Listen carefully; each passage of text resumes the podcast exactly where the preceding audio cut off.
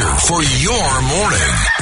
All the news you need to know. It's the WABC Early News on 77 WABC.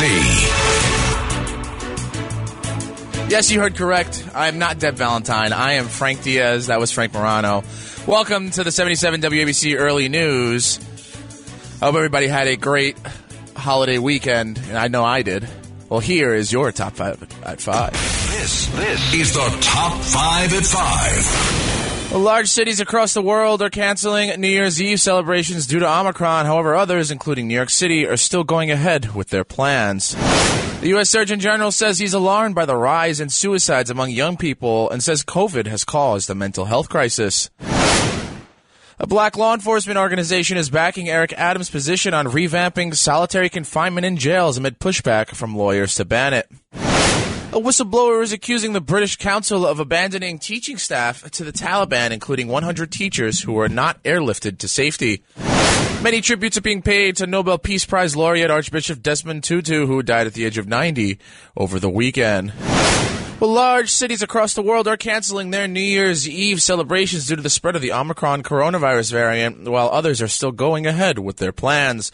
According to Mayor Bill de Blasio, New York City's celebration will go on, but will be scaled back as people will have to be fully vaccinated, wear face masks, and practice social distancing. If you haven't done the full vaccination course yet, go do it. Keep living because we're not going to shut down. I want to be very clear. Uh, we I do not believe in shutdowns. Shutdowns are counterproductive at this point. Vaccination is the key, and there's still plenty more people who could get vaccinated or get that booster. Other cities across the globe took a different approach and canceled New Year's Eve celebrations altogether. There will be no fireworks show at the Acropolis in Athens, Greece this year, and authorities canceled all local Christmas and New Year's Eve events. The German cities of Berlin, Frankfurt, and Munich will have all canceled their fireworks celebrations and have prohibited large gatherings due to a feared fifth wave of the virus. However, some will still take place, including in Las Vegas, where the fireworks will be launched from the top of eight casinos on the strip for eight minutes along with a fireworks show in downtown Las Vegas. Well, U.S. Surgeon General Vivek Murthy said he's alarmed by the rise in suicides among young people and says COVID has caused a mental health crisis. This comes as parents are railing against school closures and continued mask mandates. COVID dramatically altered kids' experiences at home, at school, and in the community during a crucial period of development. We've seen rates of anxiety and depression among young people increase throughout the pandemic. But it's important to recognize that our children were already struggling before COVID 19 arrived.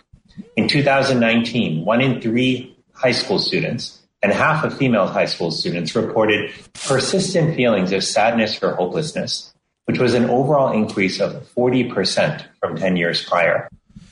Murthy also touched on bereavement and being denied the chance to see friends during lockdowns and school closures.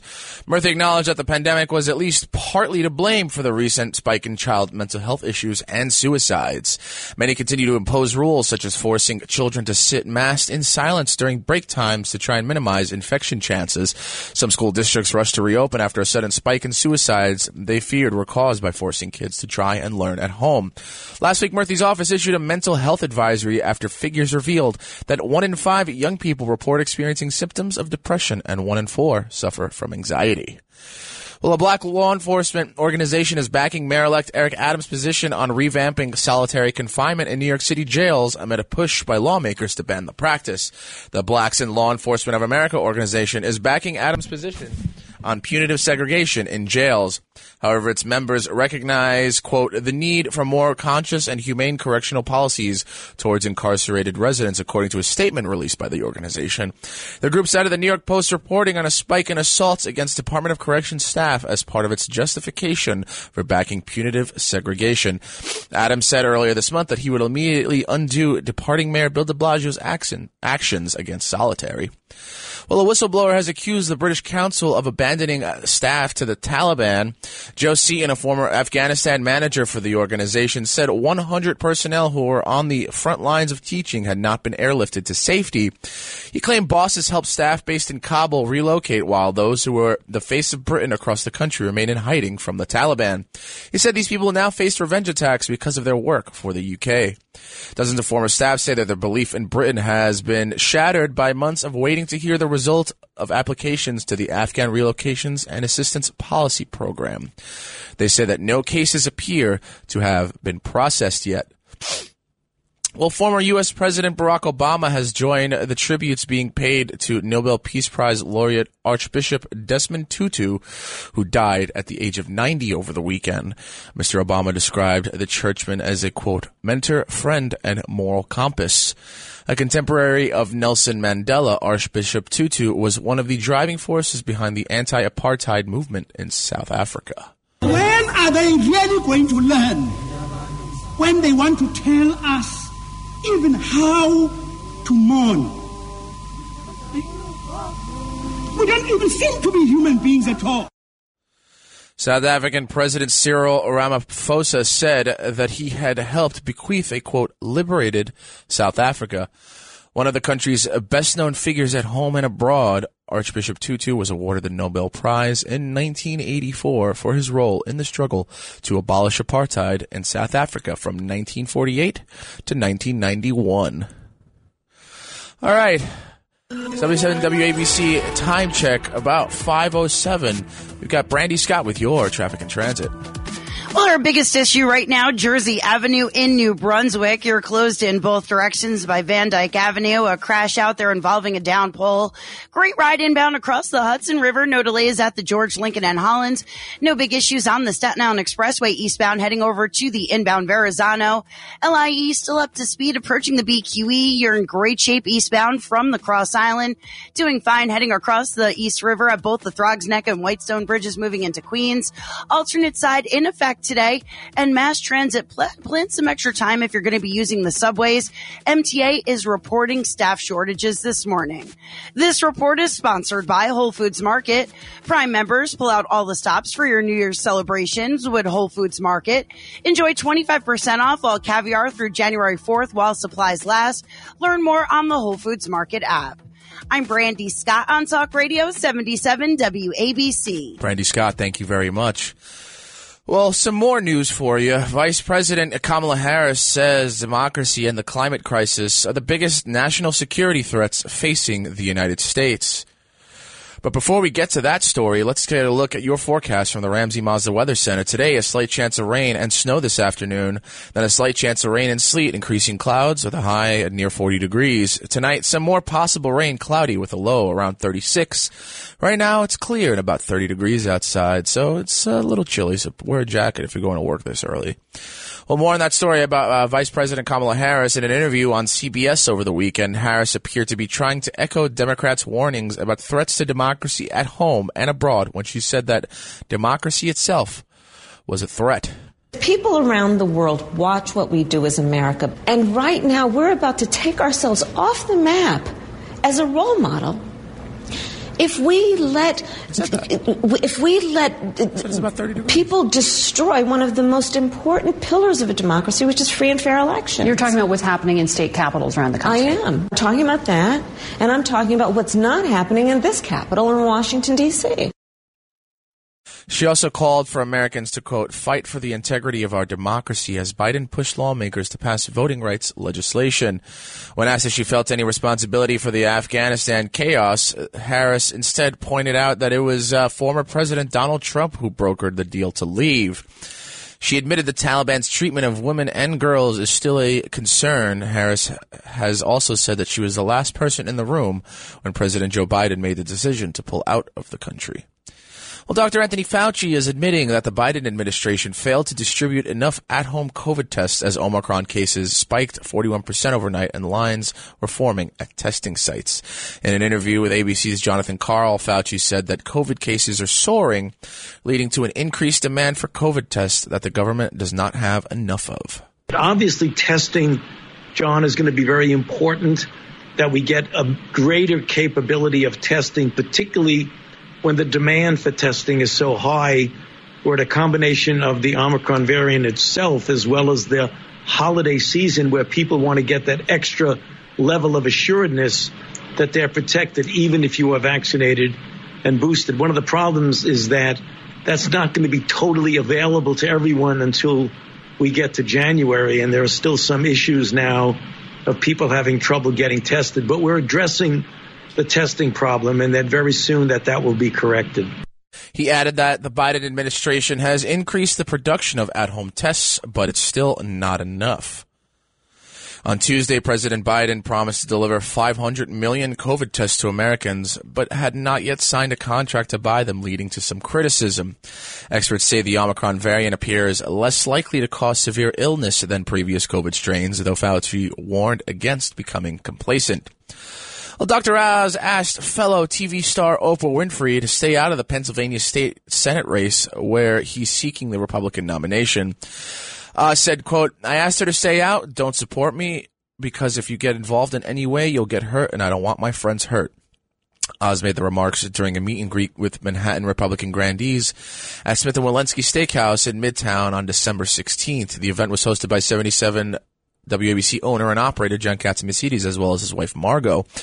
The doctor said he had high hopes for the city's incoming mayor Eric Adams, and that Adam quote understands law enforcement issues. Oz also urged attendees to have compassion for Leah Thomas, a controversial transgender University of Pennsylvania swimmer who has broken multiple women's swimming records. Well, major U.S. airlines canceled hundreds more flights on Sunday, the third day in a row of mass cancellations and delays over the Christmas weekend as staff and crew call out sick amid the Omicron surge. According to FlightAware, more than 1,200 U.S. flights were canceled and more than 5,000 were delayed on Sunday. Globally, there were over 2,000 cancellations. Delta and JetBlue each saw over 100 cancellations on Sunday. Globally, the airlines canceled more than 6,000 flights on Christmas Eve, Christmas Day, and the day after. That includes about 1,700 flights within, into, or out of the United States.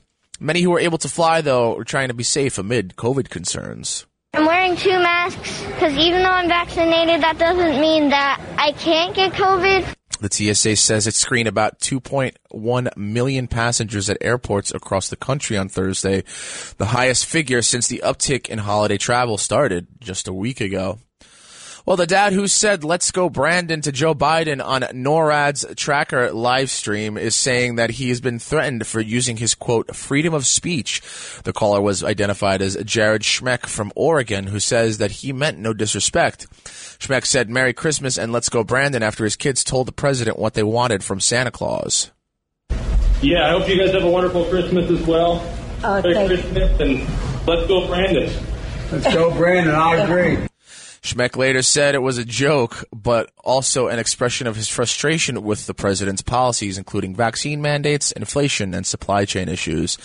In addition to social media uproar, he says he's gotten vague but threatening phone calls since the exchange. The father said he calls into the NORAD tracker every year and wasn't aware that the call was going to be live streamed. Well, just got to be careful what you say sometimes. A report from the New York Post says that Canada's federal government admitted to secretly surveilling its population movements during the COVID 19 lockdown by tracking about 33 million phones. According to the Blacklock's reporter, which first reported the disclosure, the Public Health Agency of Canada secretly tracked the devices to assess, quote, the public's responsiveness during lockdown measures. According to Statistics Canada, Canada's entire population is about 38 million people. The report says that the PHAC bought location and movement data from Canadian telecom giant TELUS to understand possible links between the movement of populations within Canada and the spread of COVID-19. A representative says the organization plans to continue tracking population movement for at least the next five years to control other infectious diseases, chronic disease prevention, and mental health. Well, South Africa scaled back contact tracing and requirements for people to self-isolate as it moves toward living with COVID rather than trying to contain it. The government announced a raft of changes Friday, including that people who have been in contact with a confirmed COVID case no longer have to be isolated if they show no symptoms. They only need to monitor their health for five to seven days to avoid large gatherings as well.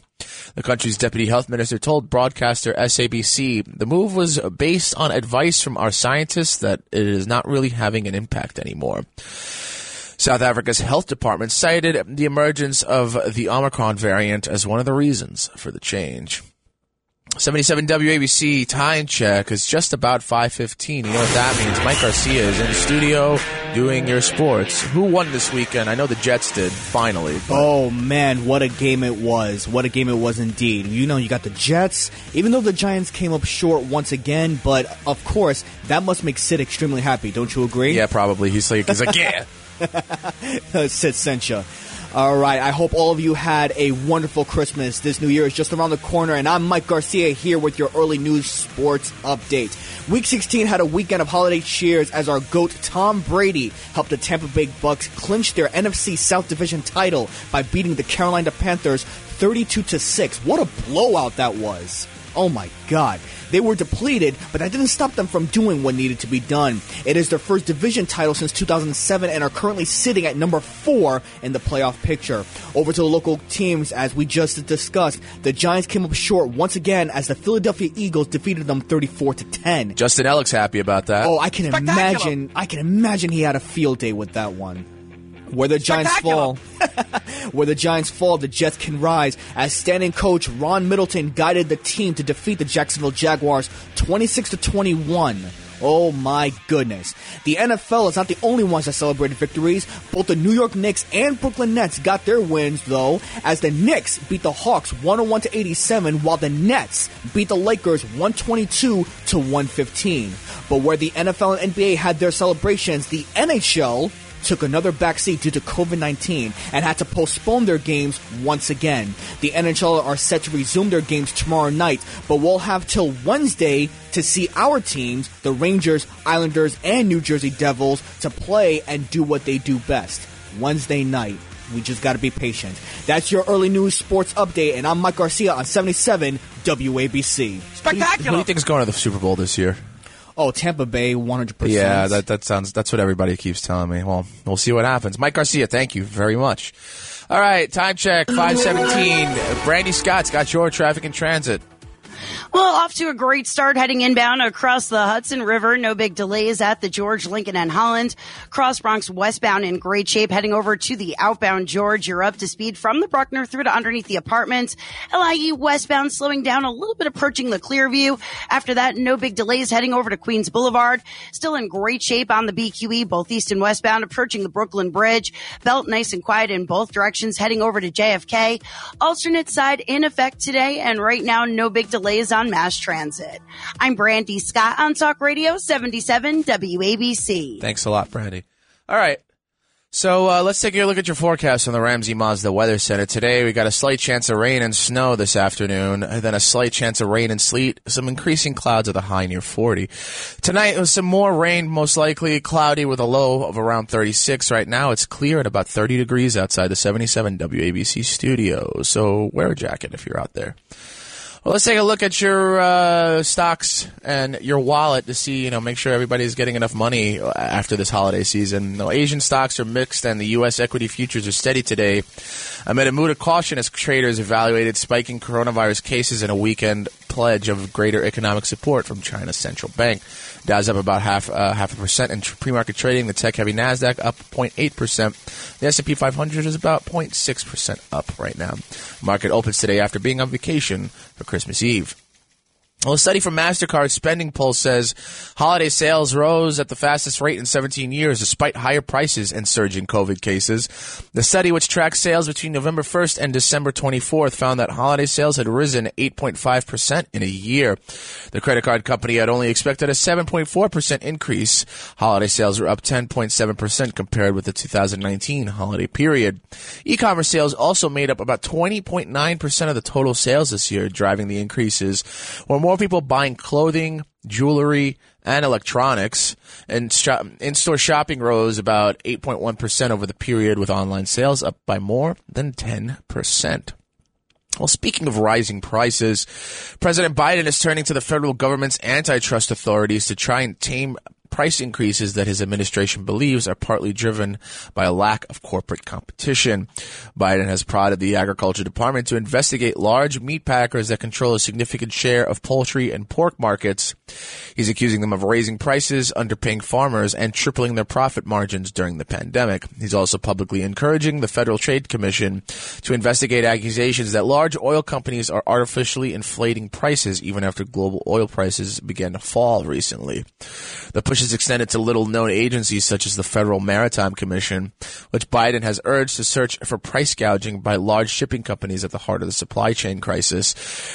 The turn to antitrust organizations comes uh, from Biden's belief that rising levels of corporate concentration in the United States economy have empowered a few large players in each industry to raise prices higher than a more competitive market would allow. All right. Well, let's take a look at your stories going on in New York. The number of positive COVID-19 cases in the state continues to set records as the state confirmed that just over 49,700 positive cases were reported on Christmas Eve alone. That number marks the highest single day total in the state since the pandemic began. Just over 36,000 people tested positive for COVID on Christmas Day. However, far fewer people were out receiving tests. Almost every day in the past week has set a new record for positive cases since the pandemic began last year. A week prior, there were fewer than 13,000 cases a day reported statewide. Despite these numbers, Governor Kathy Hochul remained optimistic in an address to New Yorkers over the weekend. I know these past 20 months have been very difficult for every New Yorker. And as we continue to navigate through this pandemic and confront this new variant, there's still a lot of uncertainty and fear. I understand, and that's why we're remaining so vigilant in our fight against the virus. But this holiday season, I'm also filled with hope and optimism because every single day I'm reminded of the strength and compassion and the resilience of the people living in this state. According to statistic, statistics released on Wednesday afternoon, New York has passed 3 million coronavirus cases since the start of the pandemic. Well, city EMS crews were spread thin on Christmas as hundreds called out sick while those who remained on the job had to answer more than 4,000 calls, many from unvaccinated residents suffering from COVID related issues. According to the Daily News, nearly 19% of the city's more than 4,000 EMS workers were out sick on Saturday, up from a typical rate of about 5%. Those who remained on the job over the holiday responded to about 4,500 ambulance calls a day, up about 10% in previous years as Omicron cases continue to surge through the five boroughs. Hospitalizations are up about 20% week on week, although Mayor Bill de Blasio insists the current numbers are manageable. Multiple studies shows that Omicron causes less severe illness and reduces the chance of hospitalization. To meet the surge in cases, NYPD officials Friday eliminated the department's cap on overtime work for EMS employees and announced they would let crews work up to 18-hour shifts at their discretion. Personal leave has also been temporarily eliminated and most training classes have been suspended to free up crews to respond to calls.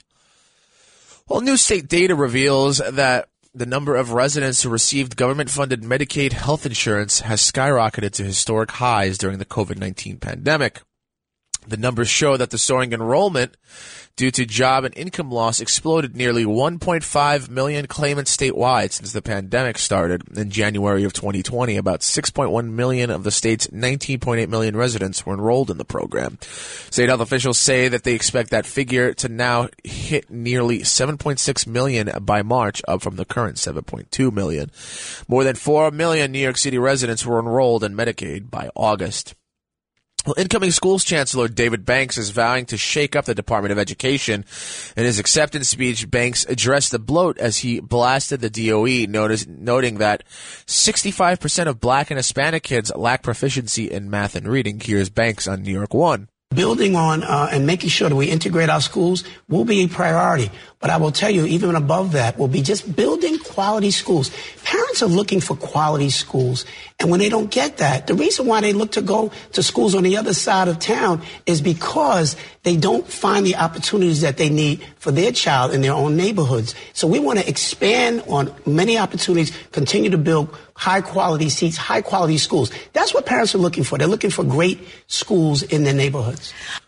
According to the city's independent budget office, the DOE's annual budget has ballooned from $20 billion to a whopping 31.6 billion in the last seven years. The staggering number of managers, analysts, supervisors, and specialists who don't actually step foot in classrooms has also risen to 5,100 from 3,500 since 2014. Just over 2,200 of them received salaries between uh, 100,000 and 200,000 in the last fiscal year. Well, New York Representative Alexandria Ocasio Cortez and Bill Bratton, Bratton got into a Twitter war of words over the NYPD's role in helping the homeless in response to a viral tweet from Bratton showing people sleeping aboard a subway train last week. You know why New York's recovery isn't happening? Bratton wrote, along with the photo of several people who appear homeless sleeping aboard an E-train in Midtown. He added, why should working people and tourists be subjected to this? How is it fair to those who need services? Imagine the cops' frustration with no support to deal with it. Bratton, who served two stints as the top cop under Rudy Giuliani and Mayor de Blasio, blamed city and state leaders for policies that led to similar scenes across the Big Apple. AOC replied with, quote, it's not policing's job or purpose to address housing, provide health care or counseling or solve the reasons people sleep on the subway. Maybe if we shifted some of that $11 billion a year spent on robo-dogs to housing services, we could get somewhere. She added that the real issue is addressing why the homeless are ending up on subways, not why the working people have to deal with them on their commutes. Well, someone smashed into a display window at a Superdry in Herald Square Sunday and made off with mannequins' clothes, leaving one plastic dummy on the sidewalk. Some tourists even thought they were stumbling on an actual dead body. A store worker said that whoever committed the crime probably got away with around one thousand to two thousand dollars worth of clothing because the four mannequins were heavily dressed in winter clothes. Photos show the shattered glass around the sidewalk in front of the smashed-in window, and the mannequin sprawled like a crime victim next to it. Police say. They're investigating the incident. Well, everyone loves a good slice of pizza in New York, especially when it's a dollar, but that price point could be under threat due to rising costs. According to The Guardian, rent increases and supply chain problems leading to inflation is pushing up the cost of oil, cheese, wheat, and meat. That sounds really good right now. Deliveries are spotty, tomato sauce is facing higher shipping costs, and pizza boxes are getting harder to come by. The report also says that many people rely on the cheap slices because it's fast and cheap. There are roughly 1,700 pizzerias across New York City. I'm kind of a pizza snob myself, like Frank Morano as well. I could always appreciate a good slice. So, you know, even that dollar one. Time check 527. Brandy Scott has got your traffic and transit. Well, we're starting to slow down on the belt westbound, heading over to Farmers Boulevard. A crash out there blocking a lane. After that, no big issues. Heading over to Cross Bay Boulevard. You've got a problem free ride on the Grand Central approaching LaGuardia. Westbound looking good from Utopia Parkway. Inbound Gowanus up to speed, heading over to the BQE from the belt merge. Moving well, heading across the East River using the Manhattan leg of the Triborough Bridge. Just some minor slowdowns on the Cross Bronx eastbound, heading over over to Jerome. Westbound side looking good, approaching the outbound George. Still no big delays if you're heading inbound across the Hudson River at the George Lincoln and Holland. Alternate side in effect today. This report is sponsored by Indeed.com. If the new year calls for more hiring, check out Indeed. Their all-in-one hiring platform makes it easy to attract, screen, and interview quality candidates all in one place. Sponsor your first job at Indeed.com slash credit. I'm Brandy Scott on Talk Radio 77 WABC. Brandy Scott, thank you very much. All right, let's take a look at your forecast on the Ramsey Mazda Weather Center. A slight chance of rain and snow today, then a slight chance of rain and sleet later on, increasing clouds at a high near 40 degrees. Well, tonight we might get some more rain, cloudy with a low around 36. Right now it's clear and about 30 degrees outside. Well, Huma Abedin, the former longtime aide to Hillary Clinton, said that the final straw for her came when the New York Post published a photo on its front page of her husband, disgraced Congressman Anthony Weiner, sexting while lying in bed with their young son. Abedin, who was working on Clinton's presidential run at the time, also acknowledged that the incident prompted ACS to launch an investigation into whether she was a fit parent for leaving her then three-year-old son Jordan with Weiner. On CNN State of the Union, she described herself as constantly feeling torn between leaving for the campaign trail and staying at home to take care of their son. I do think for me, uh, every time I was making a decision as it related to my marriage, somebody was making a judgment about You were judged and big time. I was judged big time. And, and to the point you made about strangers coming up to me or friends coming up to me saying, they've uh, been in similar situations, they'll say the same thing. I just had to go through all of this on the front page of the newspaper. Uh, Betty recounted her feelings about Weiner's behavior in a memoir titled Both and A Life in Many Worlds that was published back in October. The revelation in 2016 by the post of the photo of Weiner, a one-time rising political star in the Democratic Party, sexting a young North Carolina teen girl forced her to confront the realities of her marriage with him. She went on to file for divorce from shortly, shortly after he pleaded guilty in federal court to sexting with a minor minor in May of 2017. All right. Up next is your top five at 5.30, and probably we'll talk about pizza again. We'll be right back. Entertaining and informative. It's the WABC Early News on 77 WABC. Good morning, everyone. Welcome back from your holiday weekend. I'm Frank Diaz. Welcome to the 77 WABC Early News. Right now, it's time for your top five at 5.30. It's the top five at 5.30. Well, large cities across the world are canceling New Year's Eve celebrations due to Omicron. However, others, including New York City, are still going ahead with their plans. The U.S. Surgeon General says he's alarmed by the rise in suicides among young people and says that COVID has caused a mental health crisis. A black law enforcement organization is backing Eric Adams' position on revamping solitary confinement in jails amid pushback from lawmakers to ban it. A whistleblower is accusing the British Council of abandoning teaching staff to the Taliban, including 100 teachers who were not airlifted to safety. Many tributes are being paid to Nobel Peace Prize laureate Archbishop Desmond Tutu, who died at the age of 90 over the weekend. Well, some large cities across the world are canceling their New Year's Eve celebrations due to the spread of the Omicron coronavirus variant, while others are still going on with their plans. According to Mayor de Blasio, New York City's celebration will go on, but will be scaled back as people will have to be fully vaccinated, wear face masks, and practice social distancing. If you haven't done the full vaccination course yet, go do it. Keep living because we're not going to shut down. I want to be very clear. Uh, we do, I do not believe in shutdowns. Shutdowns are counterproductive at this point. Vaccination is the key, and there's still plenty more people who could get vaccinated or get that booster. As you remember, also the original capacity for New Year's was about seventy-five thousand, and now it's now scaled back to about eighteen thousand. Other cities across the globe took a different approach and canceled New Year's Eve celebrations altogether. There will be no fireworks show at the Acropolis in Athens, Greece this year, and authorities canceled all local Christmas and New Year's Eve events.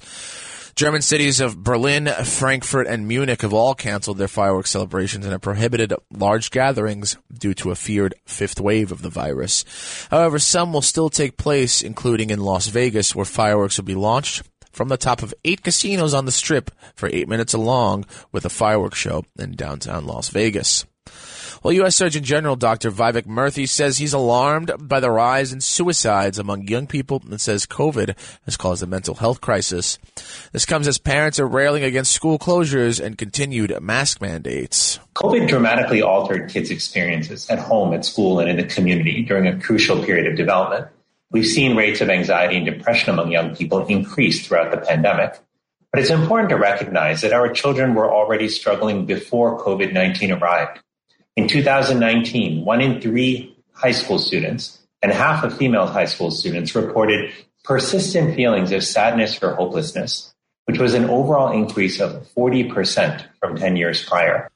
Murthy also touched on bereavement and being denied the chance to see friends during lockdowns and school closures. Murthy acknowledged that the pandemic was at least partly to blame for the recent spike in child mental health issues and suicides. Many continue to impose rules such as forcing children to sit masked and in silence during break times to try and minimize infection chances.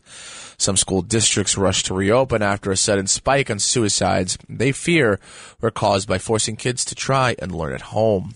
Last week, Murthy's office issued a mental health advisory after figures revealed that one in five young people report experiencing symptoms of depression and one in four suffer from anxiety. Well, a black law enforcement organization is backing Mayor-elect Eric Adams' position on revamping solitary confinement in New York City jails amid a push by lawmakers to ban the practice. The Blacks in Law Enforcement of America organization is backing Adams' position on punitive segregation in jails. However, its members recognize, quote, the need for more conscious and humane correctional policies towards incarcerated residents, according to a statement released by the organization. The group cited the New York Post reporting on a spike in assaults against DOC staff as part of its justification for backing punitive segregation. Adams earlier this month said he's going to immediately undo departing Mayor Bill de Blasio's actions against solitary. Well, a whistleblower has accused the British Council of abandoning staff to the Taliban. Joe Seaton, a former Afghanistan manager for the organization, said 100 personnel who were on the front lines of teaching had not been airlifted to safety. He claimed bosses helped staff based in Kabul relocate, while those were the face of Britain across the country remain in hiding from the Taliban. He said these people now face revenge attacks because of their work for the UK. Dozens of former staff say that their belief in Britain has been shattered by months of waiting to hear the results of applications to the Afghan Relocations and Assistance Policy Program. They say that no cases appear to have been processed yet. Well, 77 WABC time check 537. it looks like it's time for traffic and transit with Brandy Scott. Well, we still have that crash on the belt westbound over by Farmers Boulevard. A lane out there. Delays are building. It's a stop and go ride from Sunrise Highway. Picking up some volume on the BQE eastbound heading over to Atlantic Avenue. You're slow there from the inbound Gowanus. Still moving well on the LIE westbound approaching the BQE from the Cross Island. No big delays inbound across the Hudson River at the George Lincoln and Holland. Over in New Jersey, 17 northbound, a little bit heavy approaching Route 4 in Paramus from Passaic Street and Rochelle Park. Right now, mass transit is on or close, but the MTA reporting some staffing issues today. I'm Brandy Scott on Talk Radio 77 WABC. You. Brandy Scott, thank you very much. All right, let's take a look at your forecast from the Ramsey Mazda Weather Center. Uh, slight chance of rain and snow today going into this afternoon, then a slight chance of rain and sleet. Increasing clouds with a high near 40. Tonight will some more possible rain, cloudy with a low around 36. Right now it's clear and it's about 30 degrees outside. Well, former U.S. President Barack Obama has joined the tributes being paid to Nobel Peace Prize laureate Archbishop Desmond Tutu, who died at the age of 90 over the weekend. Mr. Obama described the churchman as a quote mentor, friend, and moral compass. A contemporary of Nelson Mandela, Archbishop Tutu was one of the driving forces behind the anti-apartheid movement in South Africa. When are they really going to learn? When they want to tell us even how to mourn we don't even seem to be human beings at all. South African President Cyril Ramaphosa said that he had helped bequeath a, quote, liberated South Africa. One of the country's best known figures at home and abroad, Archbishop Tutu, was awarded the Nobel Prize in 1984 for his role in the struggle to abolish apartheid in South Africa from 1948 until 1941. Well, a pair of Michigan lawmakers from opposing parties on Sunday described the atmosphere on Capitol Hill in 2021 as, quote, toxic. Michigan Representative Fred Upton spoke about it on CNN's State of the Union. It's pretty toxic, no question about it. I mean, just before we adjourned, uh, probably for the Christmas break, uh, one of our members had their words taken down. Usually you just apologize. You just say, you know what, I was wrong, and you just sit down and life goes on. And no, he couldn't speak the rest of the day. I mean, he, he stood by the words that he had, but, uh, you know, we got metal detectors now going on the House floor. We get really nasty threats at home. Uh, the, the mm-hmm. tone gets uh, you know tougher and tougher. It's it's it's a pretty toxic place. I've never seen anything like this before. He was joined by Representative Debbie Dingell, who echoed his sentiment. I want the American people to think about what's happening in our country. That this kind of hate, this fear, is happening in communities across the country. We need to really worry about our democracy and find a way that you can disagree with people and do it in a civil and agreeable way. And it really does have me very worried. Uh, Upton and Dingell were also asked about the select committee investigating the January 6th attack on, on the Capitol as an example of lawmakers coming together to conduct oversight. Both agreed that it was the right thing to do. Well, Dingell also shared an expletive laden death threat she got via voicemail recently, two years after Donald Trump slammed her for voting to impeach him and suggested that her late husband was looking up at her from hell. You goddamn old senile. You're you're as old and ugly as Biden. You ought to get the off the planet. You foul. They ought to try you for treason. You and every one of you scumbag friends. I hope your family dies in front of you. I pray to God if you've got any children, they die in your face. In December of 2019, Trump slammed Dingell for voting to impeach him after he says she thanked him for honoring her husband when he died in February of that year. Dingell tied the hateful messages to Trump's conduct, saying she's been receiving voicemails like that one shared on Sunday for years since her husband died. John Dingell died in February 2019 after he was diagnosed with prostate cancer. He was 92 years old and is the longest serving member in Congress, having represented Michigan in the body for more than 59 years. It was unclear when she received the message played on Sunday or who sent it.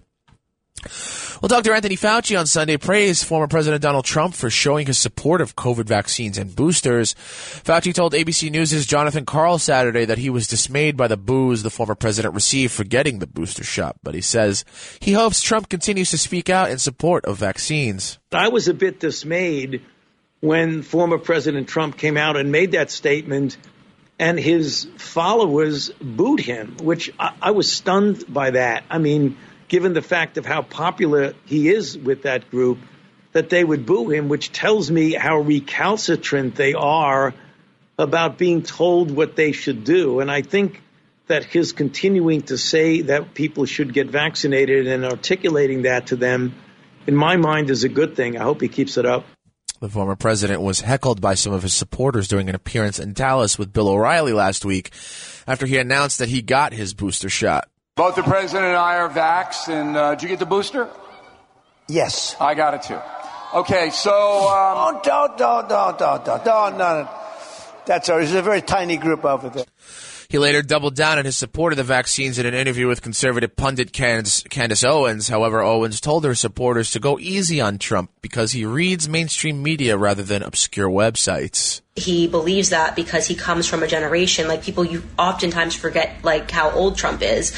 He comes from a generation. I've seen other people that are older have the exact same perspective. Like they came from a time before TV, before internet, before being able to conduct their independent research, you know, and everything that they read uh, in a newspaper if that was pitched to them like they believed that that was a reality of Thursday, 72.7% of all eligible Americans have received at least one dose of the COVID vaccine, and 61.7% are fully vaccinated.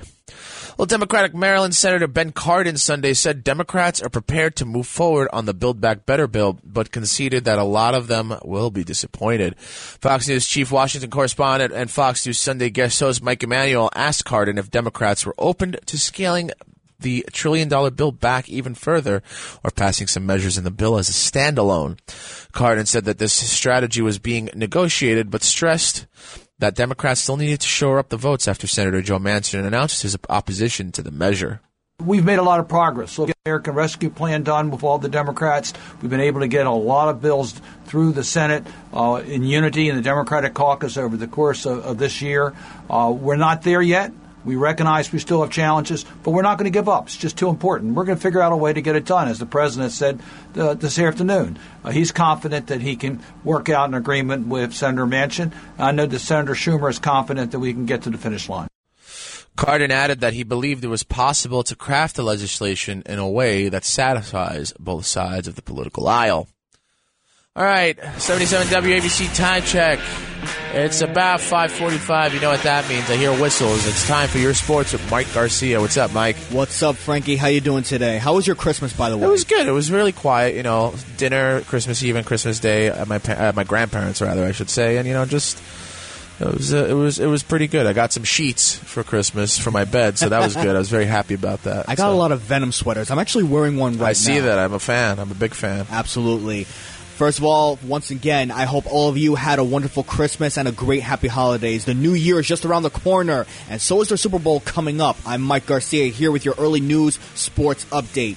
Week 16, week 16, oh my goodness, week 16 had a weekend of holiday cheers as our GOAT Tom Brady helped the Tampa Bay Bucks clinch their NFC South Division title by beating the Carolina Panthers 32 to 6. They were depleted, but that didn't stop them from doing what needed to be done. It is their first division title since 2007 and are currently sitting at number 4 in the playoff picture. Over to our local teams, the Giants came up short once again as the Philadelphia Eagles defeated them 34 to 10. I can only imagine how Justin Alex must have had a field day with that game. Well, he's in St. Martin, so he's. I, I, I doubt he's even thinking about it right now. You know what? Th- that's true. Maybe it's time for him to take his mind a break for a while.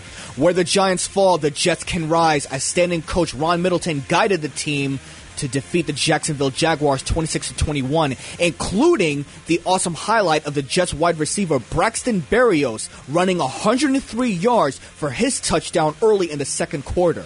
I'm sure that must have made Sid extremely happy, don't you think? Probably. Spectacular! Yeah, exactly. Woo! Spectacular. Woo-hoo-hoo. The NFL is not the only ones that celebrated their victories. Both the New York Knicks and Brooklyn Nets got their wins, though, as the Knicks beat the Hawks 101 to 87, while the Nets beat the Lakers 122 to 115. But where the NFL and NBA had their celebrations, the NHL took another back seat due to COVID 19 and had to postpone their games once again.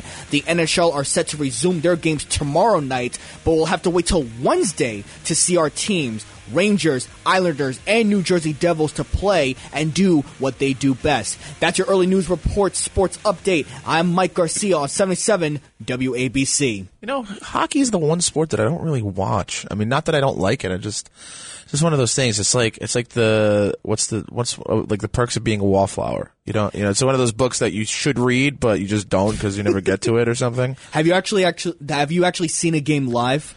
I have not. Do it. I would like to. Do it. Eventually. All right, time check, 547. You know what that means. Traffic and transit with Brandy Scott.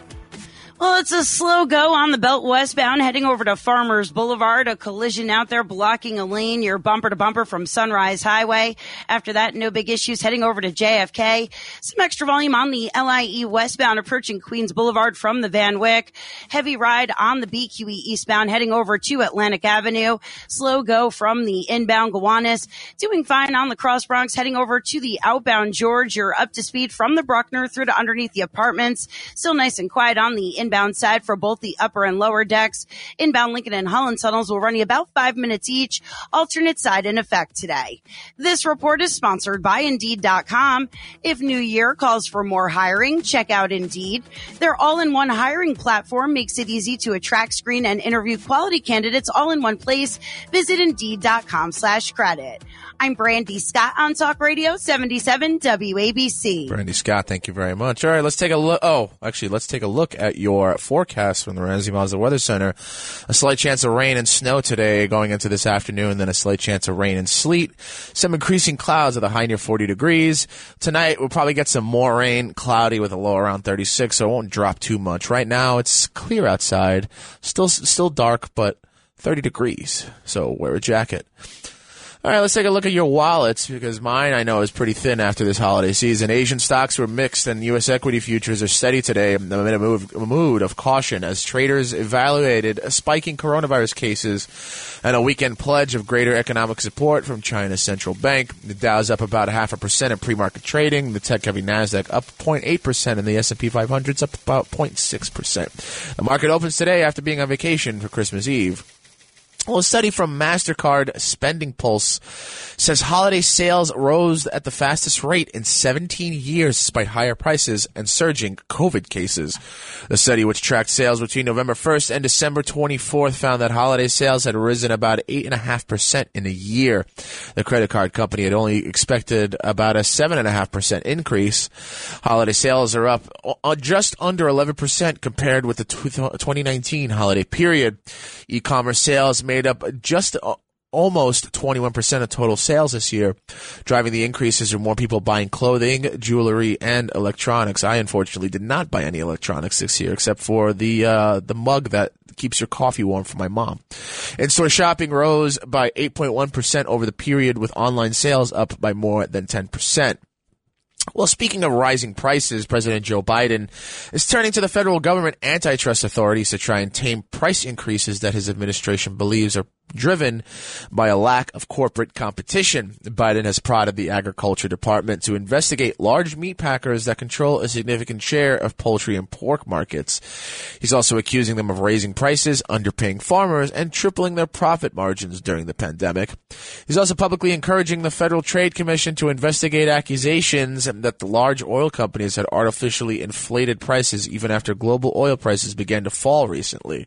The push is extended to little known agencies such as the Federal Maritime Commission, which I've never heard of before, which Biden has urged to search for price gouging by large shipping companies at the heart of the supply chain.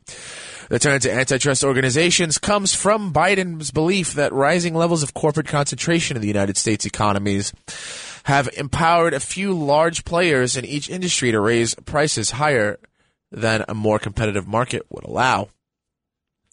All right, well, the number of positive COVID 19 cases in New York continues to set records as the state confirmed that just over 49,700 positive cases were reported on Christmas Eve alone. That number marks the highest single day total in the state since the pandemic began. Just over 36,000 people tested positive for COVID on Christmas Day. However, far fewer people were out receiving tests. What a time to get sick. That doesn't sound that great. Almost every day in the past week has set a new record for positive cases since the pandemic began last year. A prior week, there are fewer than 13,000 cases a day reported statewide. Despite these numbers, Governor Kathy Hochul remained optimistic in an address to New Yorkers over the Christmas weekend. I know these past 20 months have been very difficult for every New Yorker. And as we continue to navigate through this pandemic and confront this new variant, there's still a lot of uncertainty and fear. I understand, and that's why we're remaining so vigilant in our fight against the virus. But this holiday season, I'm also filled with hope and optimism because every single day I'm reminded of the strength and compassion and the resilience of the people living in this state. According to statistics released on Wednesday, New York has passed 3 million coronavirus cases since the start of the pandemic. 3 million, and in the state alone. Wow, that's a lot. Well, see, city EMS crews were spread thin on Christmas as hundreds called out sick, while those who remained on the job had to answer more than 4,000 calls, mainly from unvaccinated residents suffering from COVID related issues. According to the Daily News, nearly about 19% of the city's more than 4,000 EMS workers were out sick Saturday, up from a typical rate of about 5%. Those who remained on the job over the holiday responded to about 4,500 ambulance calls a day, up about 10% in previous years as Omicron continued to surge through the five boroughs. Hospitalizations are up about 20% week over week, although Mayor de Blasio sin- insists that the current numbers are manageable. Multiple studies showing that Omicron causes less severe illness and reduces the chance of hospitalization. To meet the surge in cases, NYPD officials Friday eliminated the department's cap on overtime work for EMS employees and announced that they would let crews work up to 18 hour shifts at their discretion. Personal leave has also been eliminated temporarily, and most training classes have been suspended to free up crews to respond to calls. Well, new state data reveals the number of residents who received government funded Medicaid health insurance has skyrocketed to historic highs during the COVID 19 pandemic. The numbers show that soaring enrollment due to job and income loss exploded nearly 1.5 million claimants statewide since the pandemic hit. In January of 2020, about 6.1 million of the state's 19.8 million residents were enrolled in the program. State health officials say they expect that figure to now hit nearly 7.6 million by March, up from the current 7.2 million. More than 4 million New York City residents were enrolled in Medicaid by August. Well, incoming schools chancellor David Banks is vowing to shake up the Department of Education. In his acceptance speech, Banks addressed the bloat as he blasted the DOE, noting that 65% of black and Hispanic kids lack proficiency in math and reading. Here's Banks on New York One building on uh, and making sure that we integrate our schools will be a priority. But I will tell you, even above that, will be just building quality schools. Parents are looking for quality schools. And when they don't get that, the reason why they look to go to schools on the other side of town is because they don't find the opportunities that they need for their child in their own neighborhoods. So we want to expand on many opportunities, continue to build high quality seats, high quality schools. That's what parents are looking for. They're looking for great schools in their neighborhoods. According to the city's independent budget office, the DOE's annual budget ballooned from about $20 billion to a whopping 31.6 billion in the last seven years. The staggering number of managers, analysts, supervisors, and specialists who don't step foot in classrooms has also risen to about 5,100 from 3,500 since 2014. Just over 2,200 of them received salaries between $100,000 and $200,000 in the last fiscal year. Representative Alexandria Ocasio Cortez and former police commissioner Bill Bratton got into a Twitter war of words over the NYPD's role in helping the homeless. This is in response to a viral tweet that Bratton showed people sleeping aboard a subway train. Bratton said in the tweet, "You know why New York City's recovery, New York's recovery isn't happening." Uh, posted along with a photo of several people who appear to be homeless sleeping on an E train from uh, Midtown early Wednesday. He added, "Why should working people and tourists be subjected to this? How is it fair to those who need services? Imagine the cops' frustration with no support to deal with it."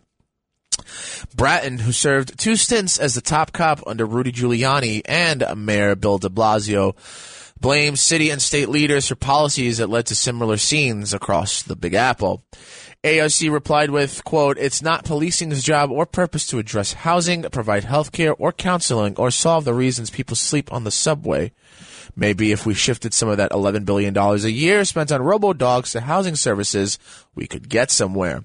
She added that the real issue is addressing why the homeless are ending up on subways, not why, quote, working people have to deal with it on their commutes. 77 WABC time check. 557. You know what that means. Brandy Scott has your traffic and transit. Well, it's a problem free ride over at the Tappan Zee Bridge if you're making your way into Rockland County. No delays on 287 westbound from 22 in White Plains. Hutch southbound up to speed approaching the Cross County from Mamaroneck Avenue. You're looking good on the Cross Bronx westbound heading to the outbound George. Nice and quiet there from the Bruckner un- through to underneath the apartments. Slowing down a little bit on the Harlem River Drive southbound approaching the Triborough.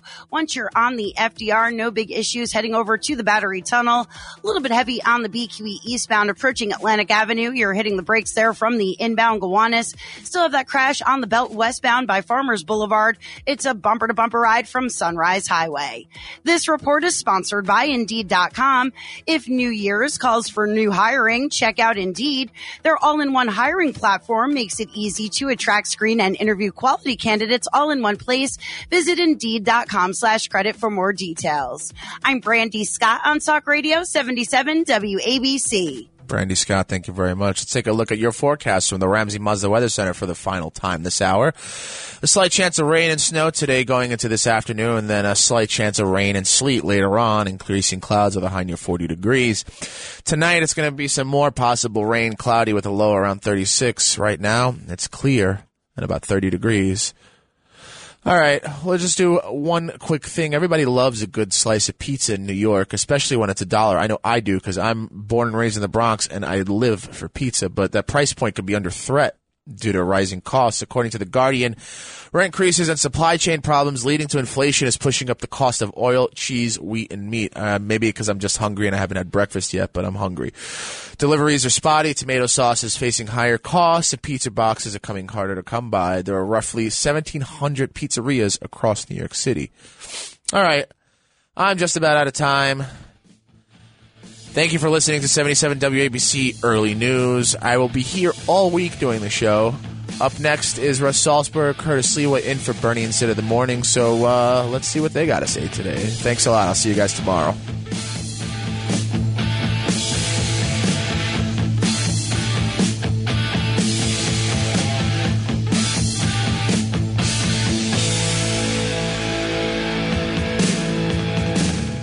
This is Greg Kelly for Priority Gold. What does it mean to be America's precious metals dealer? It means that you're in touch with the hearts and minds of those who love this country, value our freedom, and want to protect the future. Priority Gold is that precious metals dealer. They've helped thousands of Americans back their retirement with solid gold and silver. Call Priority Gold at 888-506-6439. Receive free shipping, free storage, a free investment guide, and one of the best purchase experiences in the industry. Call now or go to prioritygold.com.